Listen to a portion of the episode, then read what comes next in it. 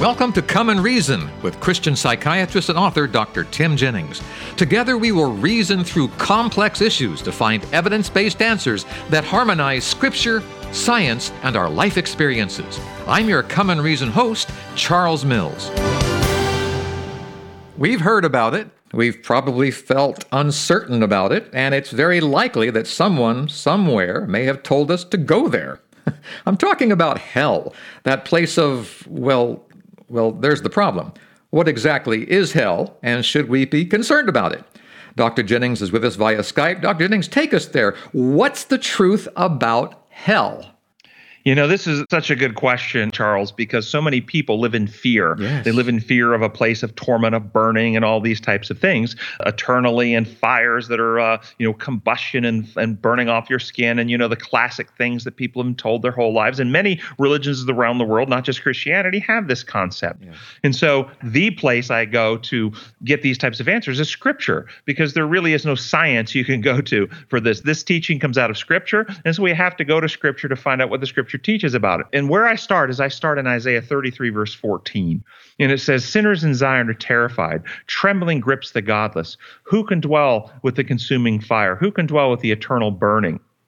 When I first read that, uh, that's, that's verse 14, it asks the question. Verse 15 answers Who's going to dwell in this fire? He who walks righteously and mm. speaks what is right and rejects gain from extortion and keeps his hand from accepting bribes. In other words, the righteous spend eternity in these eternal fires. And when I first read that, this is Isaiah 33, verse 14 and 15, it didn't compute with me. And so I started in the beginning of my Bible and I went through and I found something amazing. This is what I discovered. When Moses spoke to God at the bush, Exodus 3 2, the bush is described as burning, burning, but it didn't get consumed.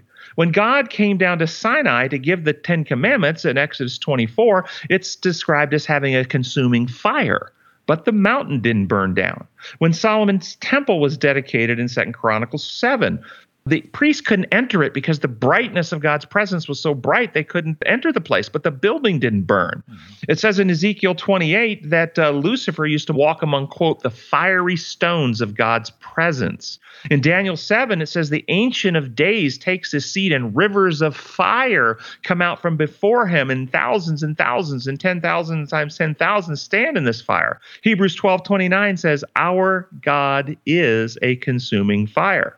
In Revelation 22, it says the, the New Jerusalem will not need a sun to light it because God's presence will be its light. And so, what I discovered is the lie of Satan that he's perpetrated upon the whole world essentially is the place you don't want to go and the place you don't want to be is the place of eternal burning and consuming fire. And that place is God's very presence the righteous are transformed to live in that presence as Moses, remember Moses 40 days on the mountain right, right. Uh, in God's presence comes down and his face is radiating some type of heavenly light that is described as fire, but it didn't give Moses third degree burns. It didn't hurt him. But when the children of Israel saw that light, it caused them agony. They couldn't stand it. They asked him to put a veil on it and veil it. Hmm. And so the wicked, it says in, in Thessalonians, are destroyed by the brightness of his coming. Well, this is a very strange fire. Here's a fire that doesn't burn whiskers off Moses' face or doesn't destroy buildings or, or burn bushes, but it will destroy the wicked. What kind of fire is this? And this is what I have to tell people this is the fire that consumes sin. Hmm. It is not the fire that consumes physical matter. See, what is sin made out of? Sin is not made out of wood or paper or cardboard or grass or blood or bone or human tissue. Sin has at its root two elements. According to Scripture, lies. Satan is the father of lies. Mm-hmm. What will consume or burn out a lie? Truth. Truth, yes. And the other root to sin is selfishness. What is it that burns out selfishness? Love love. And the Holy Spirit is called the Spirit of love. truth, truth and, and, love. love. And that Pentecost, when the Spirit fell, they saw two streams of fire the fires of truth and the fires of love. Yet there was no injury, there was no combustion. Further evidence of this, because we want to be evidence based thinkers. If you look in Leviticus chapter 10, Aaron's son Nadab and Abihu took unauthorized fire into the sanctuary before the Lord. And it says, Fire came out from the Lord and consumed them, and they died before the Lord. Next verse, Moses sends in the cousins to drag Nadab and Abihu out. And it's what it says still in their tunics. Hmm. Now, if I hit you with a flamethrower, you still be in your clothes when we're done. Hardly. Hardly. No, so this fire, the Bible is telling all thinking people that the fire that came out from God that consumed them was not the fire of combustion. It's the fire of his unveiled truth and love. And people go, well, I don't get how, how does that work? I've had patients who were molested or abused as kids. And in, in the healing process, as we work together, at some point we have to work on their letting go of the anger and rage and work on forgiving the person who's harmed them. And many of them struggle because they said, "Well, it's not it's not fair. If, if I forgive him, he gets away with it. You know, he wasn't arrested. He, he wasn't he wasn't prosecuted. The only thing holding him accountable is me. I'm holding him accountable." And what they're revealing is they really don't understand the nature and character of sin. And so I asked this question. The nature of character of sin is that sin actually damages the one who participates in it. And so I asked the question of these individuals. I said, if God took you to heaven and he gave you a choice between coming back to earth and picking up your life right now, no difference, mm-hmm. Or you get to trade lives with the man who abused you, and you get to go around abusing kids, but no one abuses you. Whose life do you choose? 100% of my patients choose their own. And I go, why? And a light goes off, and they realize, well, when somebody abuses us, they can hurt our body, they can hurt our emotions, they can even damage our thinking patterns. They can't damage our souls. Our consciences remain clear. But if we injure somebody else, we sear our conscience, we warp our character, we harden our heart. Now, people who do sin and they don't repent, they don't experience the healing of their soul through a relationship with God, they live in denial and distortion. Mm-hmm. They lie and they distort. What will it be like for them when they come in the presence of infinite, unveiled truth where their lies can no longer shield them from the reality of who they are? Mm-hmm. What they've done, and they have full awareness of this, okay? Mm-hmm. And so this is really um, the, the the torture and torment does not come out from God. It comes out from unremedied sin in the heart, mind, and character of a liar, cheat, adulterer person who's never experienced a new heart and right spirit when they come in the presence of infinite love and truth. But, Dr. Jennings, some would say we want our enemies to suffer. We want our enemies to be thrown into a lake of fire. We want to know that those who did bad things to us all during our lives, they are spending eternity in agony for what they did to us.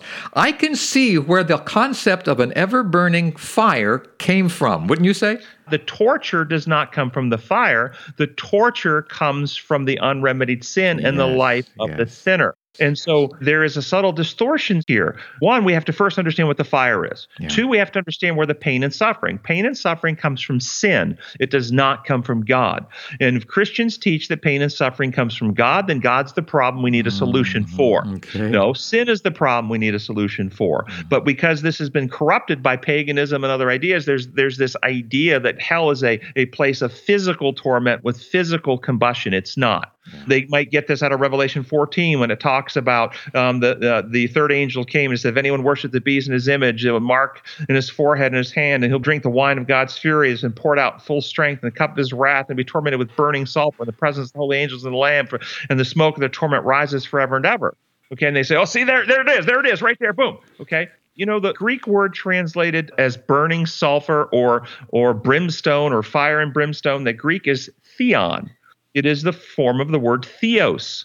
If you study theos, you're studying theology or you're a theologian, mm. meaning you're studying about God. Theon actually means divine fire or the fire of God's presence, mm-hmm. which it says right in the text. This burning sulfur, it says, quote, in the presence of the holy angels yes. and the Lamb. So if you want to know where the eternal burning lake of fire happens, it's in the presence of the holy angels and the Lamb mm-hmm. because it's God's life giving glory. So what about then the wicked? You say we want them to suffer. Okay, two two problems with that idea is one, people misunderstand the nature of character sin and they think that if it's not an inflicted suffering, then there's no suffering. They don't understand what I just described. There will be a weeping and gnashing of teeth. There will be a terrible suffering, but the suffering comes out from the unremedied sin in the character, heart, mind of the sinner when they are in unveiled truth and love.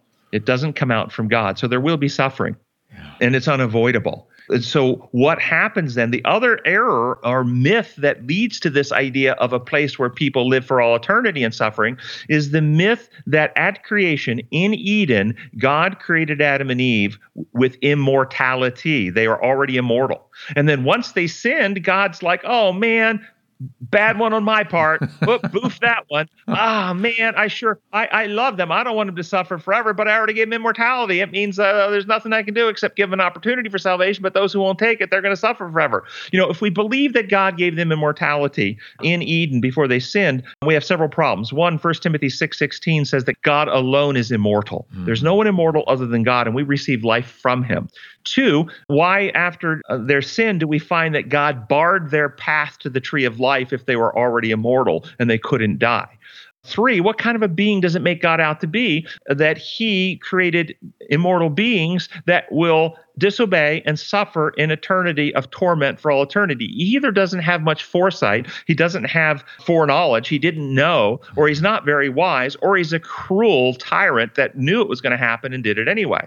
So, this idea that man has inherent immortality already really corrupts the kind of God that we worship and again puts us back into that role of worshiping a pagan God from whom we need to be protected. So, when we come back to biblical truth that God is immortal and, and the gift of God is eternal life for those who have come back to reconciliation with him. But the wages of sin is death, as the scripture says in Romans 6:23. And so we can find a beautiful harmony with all of these things where there is no escaping from sin except through the plan that God has provided for us to fix and heal what's actually in us. But if we hold to these other views, then it actually puts a barrier in our capacity to trust God, which may make us religious, but keeps our heart closed so we don't actually experience the freedom from the fear and the freedom from God, so we actually don't experience the, the healing He has for us. This really does put the responsibility for how we will spend our lives now and in eternity in our own hands. God has clearly, as you have shown us, God has clearly delineated between here is life eternal and here is death eternal. And it is up to us to decide where we want to spend that time. Am I right in saying that? It is absolutely up to us to, to decide. We are born with a condition we didn't choose, and mm. our decision is do we participate in the remedy God has had for us or not? And if we don't, God loves us too much to let us suffer yeah. for all eternity, yeah. but He lets us go the way we've chosen, which is a period of torment as our own condition torments us, and we finally succumb to eternal death. And that's the mm. smoke rising forever and ever. Smoke is what's left after something is consumed by the fire. And in the imagery of Revelation, it means that for all the righteous who live forever, we will never forget mm-hmm. the loss of those who haven't. Mm. ComeAndReason.com is the website listener. There is a book there that you might want to look at. There's a lot of books there, but one of them is called Could It Be This Simple? and as well as other books. And you will learn more about the topic we discussed today in those volumes. And I recommend that you go there. Radio shows to listen to, television programs to watch, blogs to read, lots of good stuff there at comeandreason.com. Dr. Jennings wants to make sure, not only on this program, but also on his website and in his books, that we understand the true God, that we understand the truth about God.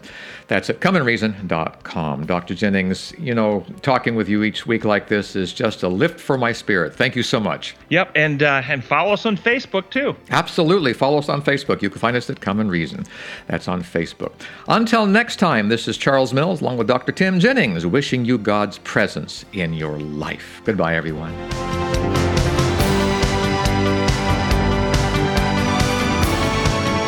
Thank you for spending time with us today. To continue the journey, I urge you to visit comeandreason.com. Here you'll find many excellent resources to help you gain a deeper understanding of the God we all love and serve. That's at comeandreason.com. This is Charles Mills, along with Dr. Tim Jennings, inviting you to join us the next time we come and reason together.